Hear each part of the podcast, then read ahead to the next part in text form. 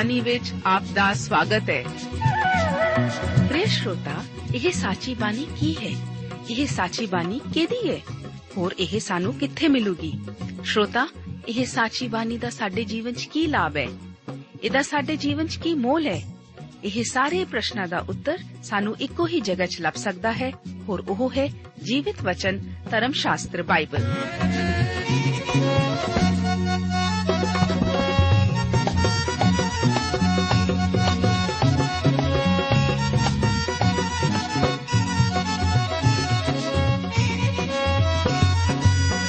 ਧਰਮ ਸ਼ਾਸਤਰ ਬਾਈਬਲ। ਉਹੀ ਜੀਵਿਤ ਵਚਨ ਦਾ ਅਸੀਂ ਇਸ ਕਾਰਜਕ੍ਰਮ ਵਿੱਚ ਅਧਿਐਨ ਕਰਾਂਗੇ।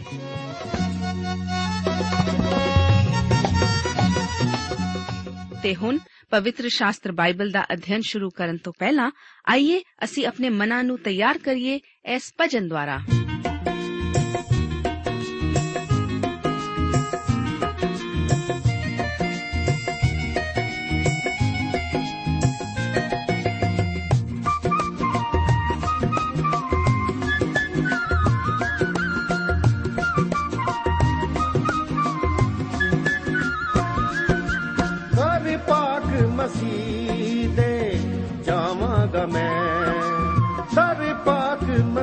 ਮਸੀਹ ਦੇ ਜਾਵਾਂਗਾ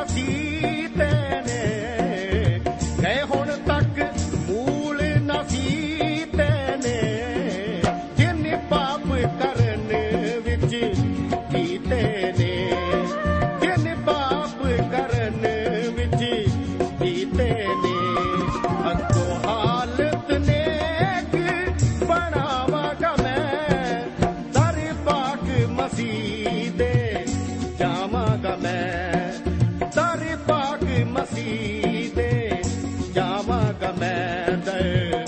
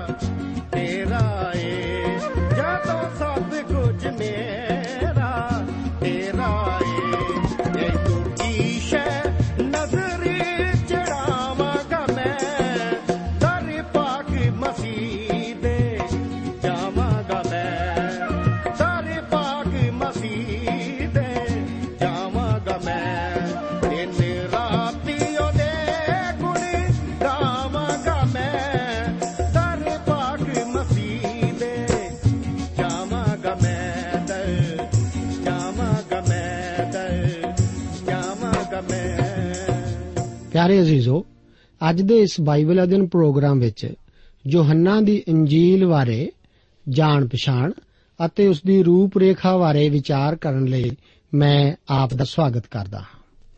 ਦੋਸਤੋ, ਆਮ ਕਰਕੇ ਇਸ ਅੰਜੀਲ ਦੀ ਸੌਖੀ ਭਾਸ਼ਾ ਦੇ ਕਾਰਨ ਇਹ ਸਮਝਿਆ ਜਾਂਦਾ ਹੈ ਕਿ ਇਸ ਨੂੰ ਸਮਝਣਾ ਬਹੁਤ ਆਸਾਨ ਹੈ। ਪਰ ਮਿਸਾਲ ਵਜੋਂ ਯੋਹੰਨਾ ਇੱਕ ਅਧਿਆਇ ਉਸ ਦੀ 11 ਅਤੇ 12 ਆਇਤ ਦੇ ਵਚਨਾਂ ਉੱਤੇ ਜ਼ਰਾ ਧਿਆਨ ਦਿਓ। ਇੱਥੇ ਲਿਖਿਆ ਗਿਆ ਹੈ ਕਿ ਉਹ ਆਪਣੇ ਘਰ ਆਇਆ ਔਰ ਜਿਹੜੇ ਉਹਦੇ ਆਪਣੇ ਸਨ, ਉਹਨਾਂ ਨੇ ਉਸ ਨੂੰ ਕਬੂਲ ਨਾ ਕੀਤਾ। ਪਰ ਜਿਨ੍ਹਾਂ ਨੇ ਉਸ ਨੂੰ ਕਬੂਲ ਕੀਤਾ ਉਸ ਨੇ ਉਹਨਾਂ ਨੂੰ ਪਰਮੇਸ਼ਰ ਦੇ ਪੁੱਤਰ ਹੋਣ ਦਾ ਹੱਕ ਦਿੱਤਾ। ਅਰਥਾਤ ਜਿਨ੍ਹਾਂ ਨੇ ਉਸ ਦੇ ਨਾਮ ਉੱਤੇ ਨੇਚਾ ਕੀਤੀ।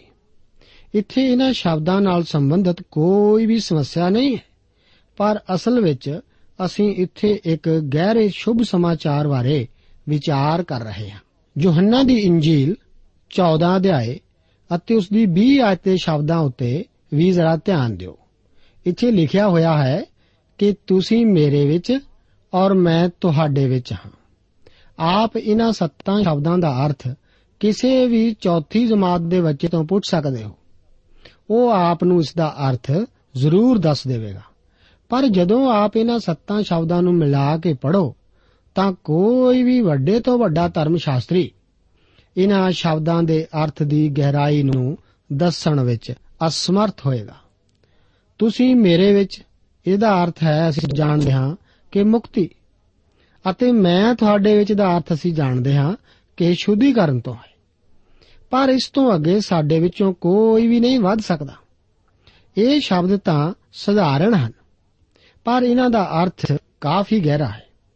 ਯੋਹੰਨਾ ਦੇਵੀ ਭੇਦਾਂ ਦੀ ਗਹਿਰਾਈ ਨੂੰ ਦੱਸਣ ਵਿੱਚ ਮਾਹਿਰ ਹੈ। ਇੱਕ ਹੋਰ ਵਿਅਕਤੀ ਨੇ ਇਸ ਬਾਰੇ ਕਿਹਾ ਹੈ ਕਿ ਇਹ ਅੰਜੀਲ ਮਸੀਹ ਦੇ ਦਿਲ ਨੂੰ ਛੂੰਹਦੀ ਹੈ। ਮੈਂ ਇਸ ਇੰਜੀਲ ਦੇ ਲਿਖਾਰੀ ਬਾਰੇ ਜ਼ਿਆਦਾ ਸਮਾਂ ਬਿਤਾਉਣਾ ਨਹੀਂ ਚਾਹੁੰਦਾ, ਕਿਉਂਕਿ ਜ਼ਿਆਦਾ ਮਹੱਤਵਪੂਰਨ ਸਵਾਲ ਤਾਂ ਇਹ ਹੈ ਕਿ ਯੋਹੰਨਾ ਨੇ ਆਪਣੀ ਇਹ ਇੰਜੀਲ ਕਿਉਂ ਲਿਖੀ ਸੀ? ਇਸ ਆਖਰੀ ਇੰਜੀਲ ਸੀ ਜੋ ਕਿ ਲਗਭਗ 100 ਈਸਵੀ ਦੇ ਦੌਰਾਨ ਲਿਖੀ ਗਈ ਸੀ। ਕੁਝ ਲੋਕਾਂ ਦਾ ਕਹਿਣਾ ਹੈ ਕਿ ਇਹ ਇੱਕ ਰਹੱਸਵਾਦੀ ਨਾਮੇ ਪਹਿਲੇ ਕੁਫਰ ਦਾ ਸਾਹਮਣਾ ਕਰਨ ਲਈ ਲਿਖੀ ਗਈ ਸੀ। ਇਸ ਕੁਫਰ ਅਨੁਸਾਰ ਯੀਸ਼ੂ ਜੀ ਪਰਮੇਸ਼ਵਰ ਤਾਂ ਸਨ, ਪਰ ਉਹ ਮਨੁੱਖ ਬਿਲਕੁਲ ਨਹੀਂ ਸਨ। ਕੁਝ ਹੋਰ ਲੋਕਾਂ ਦਾ ਵਿਚਾਰ ਹੈ ਕਿ ਇਹ ਤਾਂ ਬਾਕੀ ਇੰਜੀਲਾਂ ਦਾ ਹੀ ਸੰਪੂਰਕ ਹੈ। ਪਰ ਹੇਜ਼ ਆਖਦਾ ਹੈ ਕਿ ਇਹ ਯੋਹੰਨਾ ਦੀ ਇੰਜੀਲ ਕਿਸੇ ਖਾਲੀ ਥਾਂ ਨੂੰ ਭਰਨ ਲਈ ਟਾਕੀ ਲਾਉਣ ਦਾ ਕੀਤਾ ਜਾਣ ਵਾਲਾ ਕੰਮ ਨਹੀਂ ਹੈ।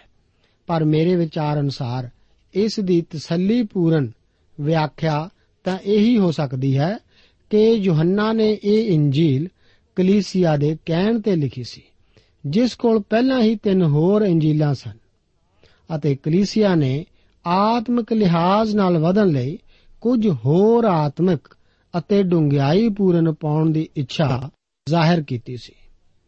ਯੋਹੰਨਾ ਬੈਤਲਹਿਮ ਵੱਲ ਸਾਨੂੰ ਨਹੀਂ ਲਿਜਾਂਦਾ, ਜਿੱਥੇ ਕਿ ਯੀਸ਼ੂ ਜੀ ਦਾ ਜਨਮ ਹੋਇਆ ਸੀ। ਉਹ ਤਾਂ ਸਾਨੂੰ ਵਿਸ਼ਵਾਸੀਆਂ ਦੇ ਤੌਰ ਤੇ ਵਧਣ ਦੀ ਖਾਹਿਸ਼ ਰੱਖਦਾ ਹੈ। ਉਹ ਤਾਂ ਸਾਨੂੰ ਅਨੰਤ ਕਾਲ ਦੇ ਖਾਮੋਸ਼ ਦਰਵਾਜ਼ਿਆਂ ਕੋਲ ਲਿਜਾਂਦਾ ਹੋਇਆ ਆਖਦਾ ਹੈ ਕਿ ਆਦ ਵਿੱਚ ਸ਼ਬਦ ਸੀ। ਭੂਤ ਕਾਲ ਵਿੱਚ ਪਰਮੇਸ਼ਵਰ ਕੋਲ ਕਰਨ ਨੂੰ ਬਹੁਤ ਕੁਝ ਸੀ ਅਤੇ ਉਸ ਦੇ ਪਿੱਛੇ ਇੱਕ ਮਹਾਨ ਅਨੰਤ ਕਾਲ ਹੈ। ਇਸ ਤੋਂ ਹਜ਼ਾਰਾਂ ਸਾਲ ਬਾਅਦ ਬਾਰੇ ਉਹ ਆਖਦਾ ਹੈ ਕਿ ਸਭੋ ਕੁਝ ਉਸ ਤੋਂ ਰਚਿਆ ਗਿਆ ਅਤੇ ਰਚਨਾ ਵਿੱਚ ਇੱਕ ਵਸਤੂ ਵੀ ਉਸ ਤੋਂ ਬਗੈਰ ਨਹੀਂ ਰਚੀ ਗਈ। ਇਸ ਤੋਂ ਬਾਅਦ ਪਹਿਲਾ ਅਧਿਆਇ ਉਸ ਦੀ 14 ਆਇਤ ਵਿੱਚ ਯੋਹੰਨਾ ਇੱਕ ਹੋਰ ਕਦਮ ਅੱਗੇ ਵਧਦਾ ਹੋਇਆ ਆਖਦਾ ਹੈ ਕਿ ਸ਼ਬਦ ਦੇਹਧਾਰੀ ਹੋਇਆ ਅਤੇ ਸਾਡੇ ਵਿੱਚ ਵਾਸ ਕੀਤਾ। ਭਾਵ ਉਹ ਮਨੁੱਖ ਜਿਸ ਦਾ ਕੋਈ ਆਰੰਭ ਨਹੀਂ, ਇਹ ਉਹ ਪੁੱਤਰ ਹੈ ਜੋ ਕਿ ਸਦਾ ਕਾਲ ਤੋਂ ਆਉਂਦਾ ਹੈ। ਇੱਕ ਮਸੀਹੀ ਜੋ ਕਿ ਮਸੀਹ ਦਾ ਗਿਆਨ ਰੱਖਦਾ ਹੈ ਅਤੇ ਉਸ ਦੇ ਅੰਦਰਲਾ ਵਿਸ਼ਵਾਸ ਕੁਆਰੀ ਤੋਂ ਜਨਮ ਬਾਰੇ ਦੁਬਾਰਾ ਫਿਰ ਨਹੀਂ ਵਿਚਾਰ ਕਰਦਾ, ਉਹ ਤਾਂ ਇਸ ਵਿੱਚ ਪਹਿਲਾਂ ਹੀ ਵਿਸ਼ਵਾਸ ਰੱਖਦਾ ਹੈ। ਇਸ ਕਰਕੇ ਉਹ ਇਸ ਇੰਜੀਲ ਨੂੰ ਪੜ੍ਹ ਕੇ ਅਤੇ ਇਸ ਦਾ ਅਧਿਐਨ ਕਰਦਾ ਹੋਇਆ ਬੇਵਿਆਨ ਖੁਸ਼ੀ ਅਤੇ ਆਨੰਦ ਨੂੰ ਪ੍ਰਾਪਤ ਕਰਦਾ ਹੈ, ਜੋ ਕਿ ਇਹ ਸਧਾਰਨ ਇੰਜੀਲ ਹੈ। ਇਹ ਤਾਂ ਕਾਫੀ ਗੁੰਝਲਦਾਰ ਹੈ ਕੀ ਇਹ ਸਧਾਰਨ ਇੰਜੀਲ ਹੈ। ਇਹ ਵਿਸ਼ਵਾਸੀਆਂ ਵਾਸਤੇ ਹੈ। ਇਹ ਉਹਨਾਂ ਦੇ ਵਿਕਾਸ ਵਿੱਚ ਮਦਦ ਕਰਦਾ ਹੈ। ਲੂਕਾ ਦੀ ਤਰ੍ਹਾਂ ਇਹ ਇੱਕ ਸਕੂਲ ਦੇ ਵਿਦਿਆਰਥੀ ਲਈ ਨਹੀਂ ਜਿੱਥੇ ਉਹ ਹਰ ਇੱਕ ਚੀਜ਼ ਨੂੰ ਇੱਕ ਪਰਖ ਨਲੀ ਰਾਹੀਂ ਟੈਸਟ ਕਰਦੇ ਹਨ। ਇਹ ਮਾਰਕਸ ਦੀ ਇੰਜੀਲ ਦੀ ਤਰ੍ਹਾਂ ਇੱਕ ਮਜ਼ਬੂਤ ਮਨੁੱਖ ਦੇ ਲਈ ਨਹੀਂ ਹੈ। ਇਹ ਯੋਹੰਨਾ ਦੀ ਇੰਜੀਲ ਤਾਂ ਉਹਨਾਂ ਲਈ ਹੈ ਜਿਹੜੇ ਪਹਿਲਾਂ ਹੀ ਵਿਸ਼ਵਾਸ ਕਰਦੇ ਹਨ। 13 ਤੋਂ ਲੈ ਕੇ 17 ਅਧਿਆਇਆਂ ਵਾਲੇ ਹਿੱਸੇ ਉੱਤੇ ਆਪ ਬਿਲਕੁਲ ਸਾਫ਼-ਸਾਫ਼ ਲਿਖ ਸਕਦੇ ਹੋ ਕਿ ਇਹ ਸਿਰਫ ਵਿਸ਼ਵਾਸੀਆਂ ਵਾਸਤੇ ਹੀ ਹੈ। ਯੀਸ਼ੂ ਜੀ ਆਪਣੇ ਚੇਲਿਆਂ ਨੂੰ ਚੁਬਾਰੇ ਵਿੱਚ ਲੈ ਜਾਂਦੇ ਹਨ ਅਤੇ ਉਹਨਾਂ ਨੂੰ ਉਹਨਾਂ ਗੱਲਾਂ ਬਾਰੇ ਭੇਦ ਦੱਸਦੇ ਹਨ, ਜੋ ਕਿ ਉਹਨਾਂ ਦੇ ਆਤਮਿਕ ਵਿਕਾਸ ਲਈ ਮਦਦ ਕਰਦੀਆਂ ਹਨ। ਇਸ ਦਾ ਜ਼ਿਕਰ ਹੋਰ ਕਿਸੇ ਵੀ ਇੰਜੀਲ ਵਿੱਚ ਨਹੀਂ। ਅਜਿਹਾ ਕਿਉਂ? ਕਿਉਂਕਿ ਉਹ ਪ੍ਰਚਾਰਕ ਮਸੀਹ ਦੇ ਜਗਤ ਦਾ ਮੁਕਤੀਦਾਤਾ ਹੋਣ ਦਾ ਪ੍ਰਚਾਰ ਕਰਦੇ ਹਨ। ਭਾਵੇਂ ਯੋਹੰਨਾ ਵੀ ਇਹੋ ਹੀ ਕਹਿ ਰਿਹਾ ਹੈ, ਪਰ ਉਹ ਮੂਲ ਰੂਪ ਵਿੱਚ ਵਿਸ਼ਵਾਸੀਆਂ ਦੇ ਵਿਕਾਸ ਲਈ ਲਿਖ ਰਿਹਾ ਹੈ। ਯੋਹੰਨਾ ਪੁਨਰ ਜੀਵਤ ਮਸੀਹ ਦਾ ਪ੍ਰਚਾਰ ਬਾਕੀ ਸਾਰੀਆਂ ਅੰਜੀਲਾਂ ਨਾਲੋਂ ਵੱਧ ਕਰਦਾ ਹੈ। ਪੌਲਸ ਆਖਦਾ ਹੈ ਕਿ ਅਸੀਂ ਉਸ ਨੂੰ ਦੁਬਾਰਾ ਜ਼ਿੰਦੇ ਹੋਏ ਮਸੀਹ ਕਰਕੇ ਜਾਣਦੇ ਹਾਂ। ਇਸੇ ਕਰਕੇ ਯੋਹੰਨਾ ਮਸੀਹ ਦੇ ਦੁਬਾਰਾ ਜਿੰਦਾ ਹੋਣ ਤੋਂ ਬਾਅਦ ਉਸ ਦੇ 7 ਵਾਰ ਪ੍ਰਗਟ ਹੋਣ ਦਾ ਜ਼ਿਕਰ ਕਰਦਾ ਹੈ। ਜਦੋਂ ਪ੍ਰਭੂ ਦੇ ਚੇਲੇ ਪ੍ਰਚਾਰ ਨੂੰ ਬਾਹਰ ਨਿਕਲਣ ਤੋਂ ਡਰ ਕੇ ਮੱਛੀਆਂ ਫੜਨ ਨੂੰ ਚਲੇ ਗਏ ਸਨ, ਤਾਂ 21 ਅਧਿਆਇ ਉਸ ਦੀ 5 ਆਇਤ ਵਿੱਚ ਪ੍ਰਭੂ ਜੀ ਉਹਨਾਂ ਨੂੰ ਪੁੱਛਦੇ ਹਨ ਕਿ ਕੀ ਤੁਸੀਂ ਖਾਣ ਨੂੰ ਕੁਝ ਫੜਿਆ? ਇਹੋ ਹੀ ਪ੍ਰਭੂ ਇੱਕ ਦਿਨ ਆਪ ਨੂੰ ਅਤੇ ਮੈਨੂੰ ਵੀ ਪੁੱਛਣ ਜਾ ਰਿਹਾ ਹੈ, ਕੀ ਆਪ ਹੁਣੇ-ਹੁਣੇ ਕੋਈ ਮੱਛੀ ਫੜਨ ਨਿਕਲੇ ਹੋ? ਜੀ ਹਾਂ, ਆਪ ਉਸ ਦੀ ਵਿਧੀ ਅਨੁਸਾਰ ਹੀ ਫੜੋ, ਉਸੇ ਦੀਆਂ ਹਦਾਇਤਾਂ ਅਨੁਸਾਰ।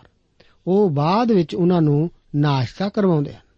ਉਹ ਅੱਜ ਵੀ ਰੂਹਾਨੀ ਭੋਜਨ ਨਾਲ ਹਰ ਸਵੇਰੇ, ਸ਼ਾਮ ਅਤੇ ਦੁਪਹਿਰ ਨੂੰ ਰਜਾਉਣਾ ਚਾਹੁੰਦਾ ਹੈ।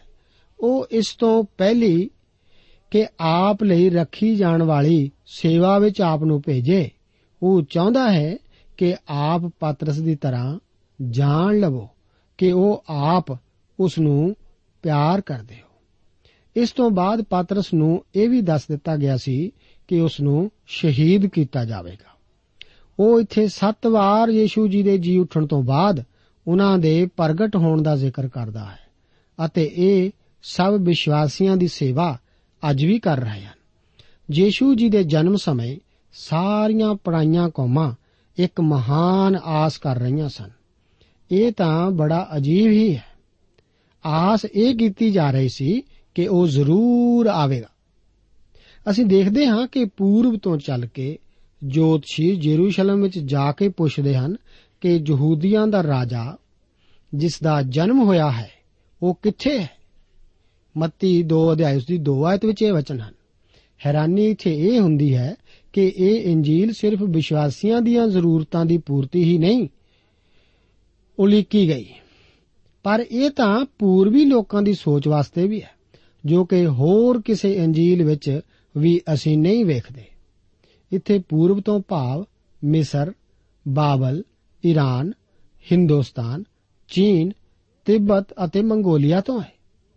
ਇਹ ਅੱਜ ਵੀ ਰਹੱਸਪੂਰਨ ਪੂਰਬੀ ਦੇਸ਼ੀ ਹਨ, ਜਿੱਥੇ ਕਿ ਅਮੀਰੀ ਅਤੇ ਗਰੀਬੀ ਵਿੱਚ ਮਹਾਨ ਫ਼ਰਕ ਹੈ। ਇਨ੍ਹਾਂ ਹੀ ਦੇਸ਼ਾਂ ਤੋਂ ਜੋਤਸ਼ੀ ਆਏ ਸਨ। ਇਨ੍ਹਾਂ ਹੀ ਦੇਸ਼ਾਂ ਦੀ ਸ਼ਾਨੋ ਸ਼ੌਕਤ ਨੂੰ ਦੇਖ ਕੇ ਕੋਲੰਬਸ ਇੱਥੋਂ ਕੁਝ ਧਨ ਆਪਣੇ ਮੁਲਕ ਵਾਪਸ ਲਿਆਉਣ ਲਈ ਹੀ ਇਹਨਾਂ ਦੀ ਖੋਜ ਨੂੰ ਬਾਹਰ ਨਿਕਲਿਆ ਸੀ। ਪਰ ਫਿਰ ਵੀ ਇਸੇ ਮਹਾਨ ਧਨ ਦੌਲਤ ਵਾਲੇ ਇਲਾਕੇ ਵਿੱਚੋਂ ਜੋਤਸ਼ੀ ਇਹ ਕਹਿੰਦੇ ਹੋਏ ਨਿਕਲੇ ਸਨ ਕਿ ਯਹੂਦੀਆਂ ਦਾ ਰਾਜਾ ਜਿਸ ਦਾ ਜਨਮ ਹੋਇਆ ਹੈ, ਉਹ ਕਿੱਥੇ ਹੈ? ਕਿਉਂਕਿ ਅਸੀਂ ਪੂਰਬ ਵਿੱਚ ਉਸ ਦਾ ਤਾਰਾ ਦੇਖਿਆ ਹੈ ਅਤੇ ਉਸ ਨੂੰ ਡੰਡੌਤ ਕਰਨ ਆਏ ਹਾਂ। ਉਹਨਾਂ ਨੂੰ ਮੁਕਤੀ ਦੀ ਜ਼ਰੂਰਤ ਸੀ। ਪ੍ਰਭੂ ਯੀਸ਼ੂ ਹੀ ਹੈ ਜੋ ਇਸ ਸੋਚ ਵਿਚਾਰ ਵਾਲੇ ਮਨੁੱਖ ਦੀ ਜ਼ਰੂਰਤ ਦੀ ਪੂਰਤੀ ਕਰ ਸਕਦਾ ਹੈ, ਜਿਵੇਂ ਕਿ ਯੋਹੰਨਾ ਨੂੰ ਪ੍ਰਗਟ ਕਰਦਾ ਹੈ। ਯੋਹੰਨਾ ਦੱਸਦਾ ਹੈ ਕਿ ਯੀਸ਼ੂ ਜੀ ਦਾ ਪਹਿਲਾ ਸਰਵਜਨਕ ਕੰਮ ਉਸ ਸਮੇਂ ਦੀ ਹੈਕਲ ਵਿੱਚ ਜਾਣਾ ਅਤੇ ਉਸ ਨੂੰ ਪਵਿੱਤਰ ਕਰਨਾ ਸੀ। ਯੀਸ਼ੂ ਜੀ ਇਸ ਦੁਆਰਾ ਦਰਸਾ ਰਹੇ ਹਨ ਕਿ ਪਵਿੱਤਰ ਪਰਮੇਸ਼ਰ ਦੀ ਬੰਦਗੀ ਇੱਕ ਅਸ਼ੁੱਧ ਹੈਕਲ ਵਿੱਚ ਨਹੀਂ ਕੀਤੀ ਜਾ ਸਕਦੀ।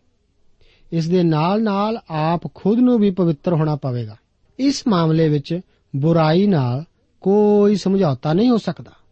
ਸਿਰਫ ਯੋਹੰਨਾ ਹੀ ਇਹ ਦੱਸਦਾ ਹੈ ਕਿ ਇੱਕ ਧਾਰਮਿਕ ਆਗੂ ਯੀਸ਼ੂ ਜੀ ਕੋਲ ਰਾਤ ਨੂੰ ਆਉਂਦਾ ਹੈ।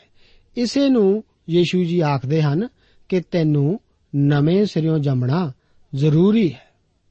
ਉਸ ਨੂੰ ਪੁਰਾਣੀ ਧਾਰਮਿਕਤਾ ਨੂੰ ਛੱਡ ਕੇ ਨਵੇਂ ਜੀਵਨ ਨੂੰ ਪਾਉਣ ਦੀ ਜ਼ਰੂਰਤ ਸੀ।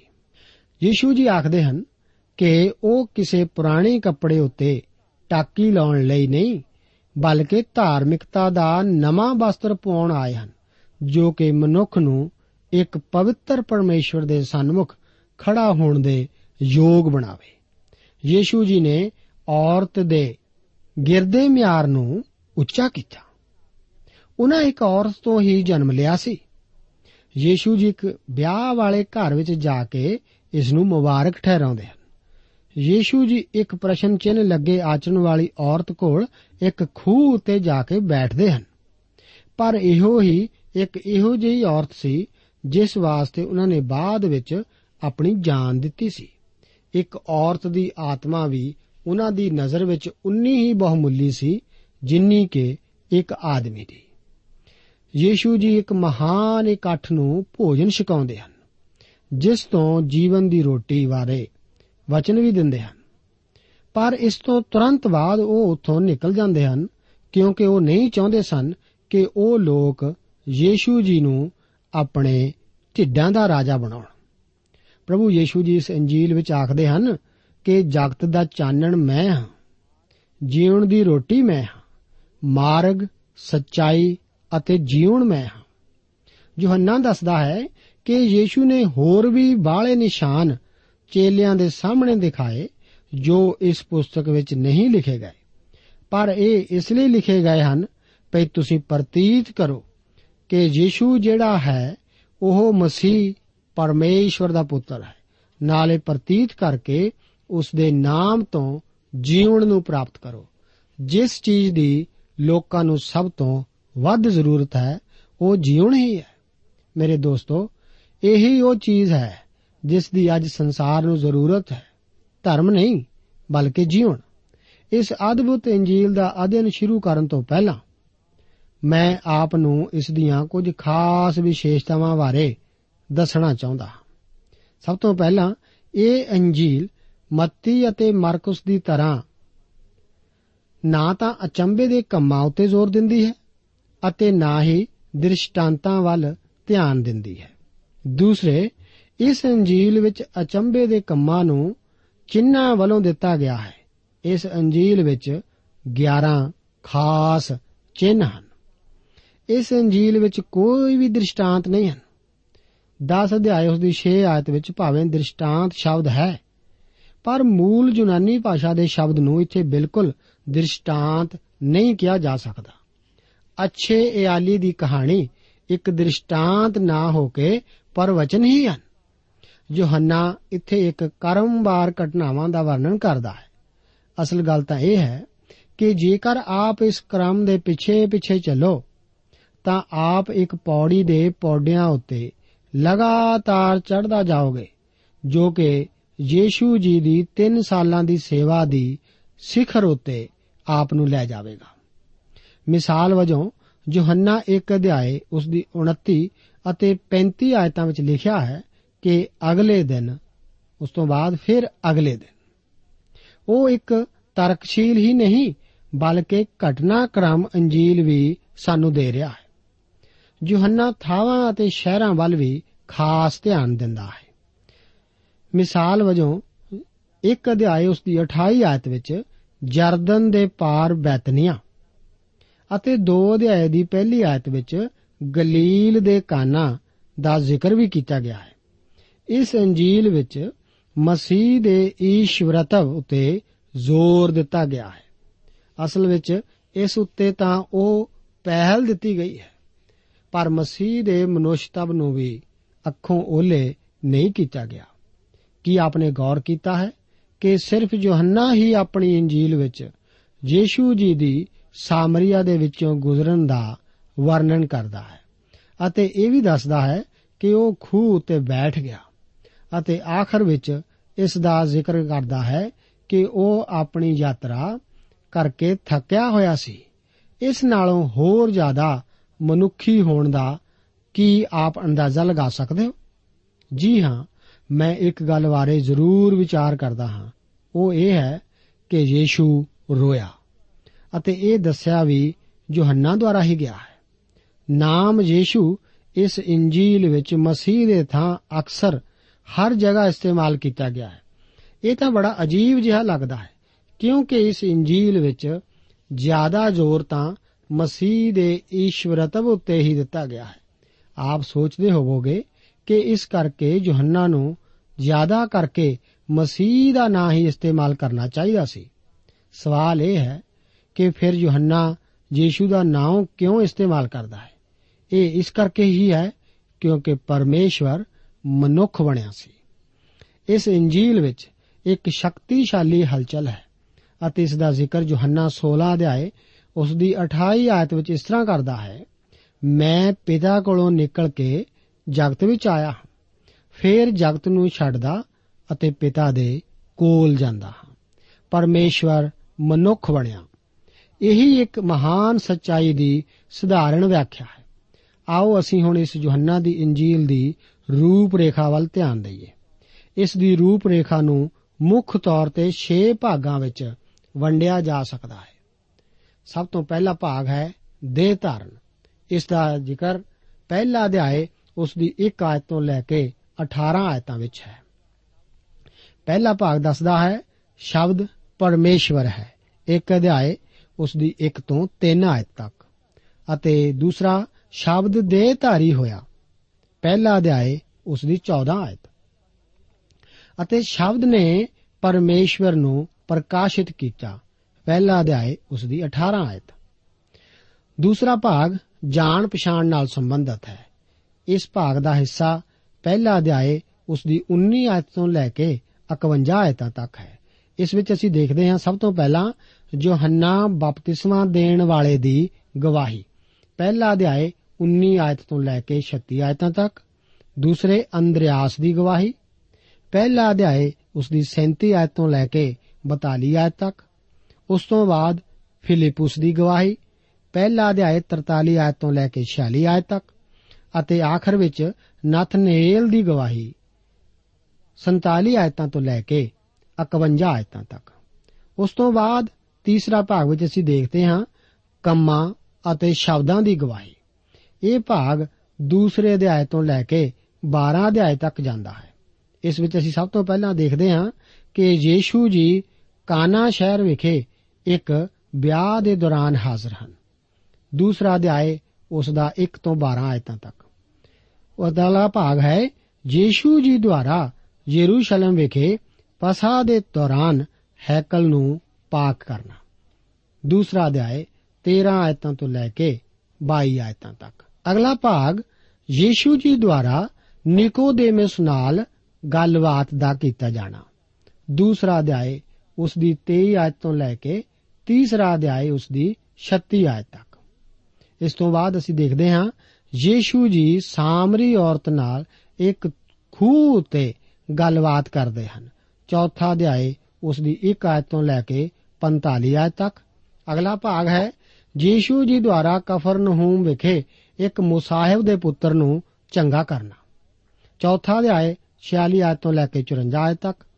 ਅਤੇ ਬੈਤਸੈਦਾ ਵਿਖੇ ਇੱਕ ਵਿਅਕਤੀ ਨੂੰ ਤਾਲ ਕੋਲ ਚੰਗਾ ਕਰਨਾ। ਪੰਜ ਅਧਿਆਇ ਵਿੱਚ, ਗਲੀਲ ਦੀ ਝੀਲ ਦੇ ਪੂਰਬ ਵੱਲ 5000 ਨੂੰ ਖਾਣਾ ਖਵਾਉਣਾ। 6 ਅਧਿਆਇ ਵਿੱਚ ਯੀਸ਼ੂ ਜੀ ਦੁਆਰਾ ਤੰਬੂਆਂ ਦੇ ਪਰਵ ਦੌਰਾਨ ਹੈਕਲ ਵਿੱਚ ਸਿੱਖਿਆ ਦੇਣਾ। ਸੱਤਵਾਂ ਅਧਿਆਇ, ਹੈਕਲ ਵਿੱਚ ਬਦਕਾਰੀ ਵਿੱਚ ਪਕੜੀ ਔਰਤ ਨੂੰ ਮਾਫ ਕਰਨਾ 8 ਅਧਿਆਇ। ਆਖਰ ਵਿੱਚ ਯਰੂਸ਼ਲਮ ਵਿਖੇ ਇੱਕ ਜਨਮ ਦੇ ਅੰਨੇ ਦੀਆਂ ਅੱਖਾਂ ਨੂੰ ਖੋਲਣਾ 9 ਅਧਿਆਇ ਵਿੱਚ। ਇਸ ਵਿੱਚ ਅਸੀਂ ਦੇਖਦੇ ਹਾਂ, ਸਭ ਤੋਂ ਪਹਿਲਾਂ ਚਮਤਕਾਰ ਦੀ ਲਿਖਤ 9 ਅਧਿਆਇ 1 ਤੋਂ 7 ਆਇਤਾਂ ਤੱਕ, ਚਮਤਕਾਰ ਦੀ ਪ੍ਰਤੀਕਿਰਿਆ 8 ਆਇਤ ਤੋਂ ਲੈ ਕੇ 41 ਆਇਤਾਂ ਤੱਕ, ਅਤੇ ਯੀਸ਼ੂ ਜੀ ਚੰਗੇ ਇਆਲੀ ਹਨ। 10 ਅਧਿਆਇ ਵਿੱਚ, ਅਤੇ ਬੈਤਨੀਆ ਵਿਖੇ ਯੀਸ਼ੂ ਜੀ ਲਾਜ਼ਰ ਨੂੰ ਮੁਰਦਿਆਂ ਵਿੱਚੋਂ ਜਿਵਾਉਂਦੇ ਹਨ 11 ਅਧਿਆਇ ਵਿੱਚ। ਯਹੂਦੀਆਂ ਅਤੇ ਜਨਾਨੀਆਂ ਦੀ ਯੀਸ਼ੂ ਸਾਹਮਣੇ ਗਵਾਹੀ 12 ਅਧਿਆਇ ਵਿੱਚ। ਬੈਤਨੀਆ ਵਿਖੇ ਖਾਣੇ ਲਈ ਆਉਣਾ, ਉਸ ਤੋਂ ਬਾਅਦ ਯਰੂਸ਼ਲਮ ਵਿੱਚ ਹੰਝੂਆਂ ਭਰਿਆ ਦਾਖਲਾ, ਅਤੇ ਜਨਾਨੀਆਂ ਕੋਲ ਆਉਣਾ, ਆਪਣੀ ਘੜੀ ਕੋਲ ਆਉਣਾ ਅਤੇ ਜਨਤਕ ਸੇਵਾ ਦੀ ਸਮਾਪਤੀ। ਆਖਰ ਵਿੱਚ ਅਸੀਂ ਦੇਖਦੇ ਹਾਂ, ਆਪਣੇ ਚੇਲਿਆਂ ਸਾਹਮਣੇ ਯੀਸ਼ੂ ਜੀ ਦੀ ਗਵਾਹੀ। ਉੱਪਰਲੇ ਚੁਬਾਰੇ ਵਿਚਲਾ ਉਪਦੇਸ਼। 13 ਅਧਿਆਇ ਤੋਂ ਲੈ ਕੇ 17 ਅਧਿਆਇ ਤੱਕ। ਆਪਣੇ ਚੇਲਿਆਂ ਦੇ ਪੈਰ ਧੋਣੇ 13 ਅਧਿਆਇ, ਆਪਣੇ ਚੇਲਿਆਂ ਨੂੰ ਦਿਲਾਸਾ ਦੇਣਾ 14 ਅਧਿਆਇ, ਸੱਚੀ ਦਾਖਲਤਾ ਅਤੇ ਟਹਿਣੀਆਂ 15 ਅਧਿਆਇ ਅਤੇ ਅਸੀਂ ਦੇਖਦੇ ਹਾਂ ਪਵਿੱਤਰ ਆਤਮਾ ਦਾ ਵਾਅਦਾ 16 ਅਧਿਆਇ। ਇਸ ਦੇ ਬਾਅਦ ਅਸੀਂ ਦੇਖਦੇ ਹਾਂ ਸੰਸਾਰ ਵਿੱਚ ਗਵਾਹੀ 18 ਅਧਿਆਇ ਤੋਂ ਲੈ ਕੇ 20 ਅਧਿਆਇ ਵਿੱਚ। ਅਤੇ ਆਖਰ ਵਿੱਚ ਅਸੀਂ ਦੇਖਦੇ ਹਾਂ ਗੋਲਗੋਥਾ ਵਿਖੇ ਯੀਸ਼ੂ ਜੀ ਦੀ ਮੌਤ ਅਤੇ ਯੂਸਫ ਦੀ ਕਬਰ ਵਿੱਚ ਦਫਨਾਉਣਾ 19 ਅਧਿਆਇ ਆਖਰੀ ਹਿੱਸਾ ਪ੍ਰਭੂ ਜੀ ਦਾ ਤੇਜ, ਇਹ 21 ਅਧਿਆਇ ਵਿੱਚ ਹੈ। ਅਤੇ ਇਸ ਤੋਂ ਬਾਅਦ ਅਸੀਂ ਦੇਖਦੇ ਹਾਂ ਕਿ ਇਸ ਦੀ ਇੱਕ ਹੋਰ ਰੂਪਰੇਖਾ ਜੋ ਬਣਾਈ ਜਾ ਸਕਦੀ ਹੈ, ਉਹ ਸਭ ਤੋਂ ਪਹਿਲਾਂ ਚਾਨਣ 1 ਤੋਂ 12 ਅਧਿਆਇ ਪ੍ਰੇਮ 13 ਤੋਂ 17 ਅਧਿਆਇ ਅਤੇ ਜੀਵਨ 18 ਤੋਂ 21 ਅਧਿਆਇ ਵਿੱਚ। ਪ੍ਰਭੂ ਆਪ ਨੂੰ ਅੱਜ ਦੇ ਇਹਨਾਂ ਵਚਨਾਂ ਨਾਲ ਬਰਕਤ ਦੇਵੇ।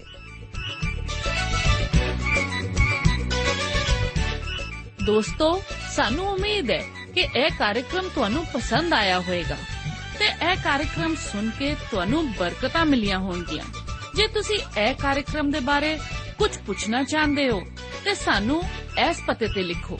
Programme Sachi Bani, post box number 1715 sector 36 Chandigarh 160036 ਪਤਾ ਇੱਕ ਵਾਰ ਫੇਰ ਸੁਣ ਲਓ programme Sachi Bani post box number 1715 sector 36 Chandigarh 160036 ਸਾਡਾ ਈਮੇਲ ਪਤਾ ਹੈ punjabi.ttb@twr.in ਪਤਾ ਇੱਕ ਵਾਰ ਫੇਰ ਸੁਣ ਲਓ punjabi.ttb@twr.in ਹੁਣ ਸਾਡੇ ਪ੍ਰੋਗਰਾਮ ਦਾ ਸਮੇਂ ਸਮਾਪਤ ਹੁੰਦਾ ਹੈ। ਉਮੀਦ ਹੈ ਅਗਲੇ ਪ੍ਰੋਗਰਾਮ ਵਿੱਚ ਤੁਹਾਡੇ ਨਾਲ ਫੇਰ ਪੇਂਟ ਹੋਏਗੀ। ਰੱਬ ਤੁਹਾਨੂੰ ਬਰਕਤ ਦੇ।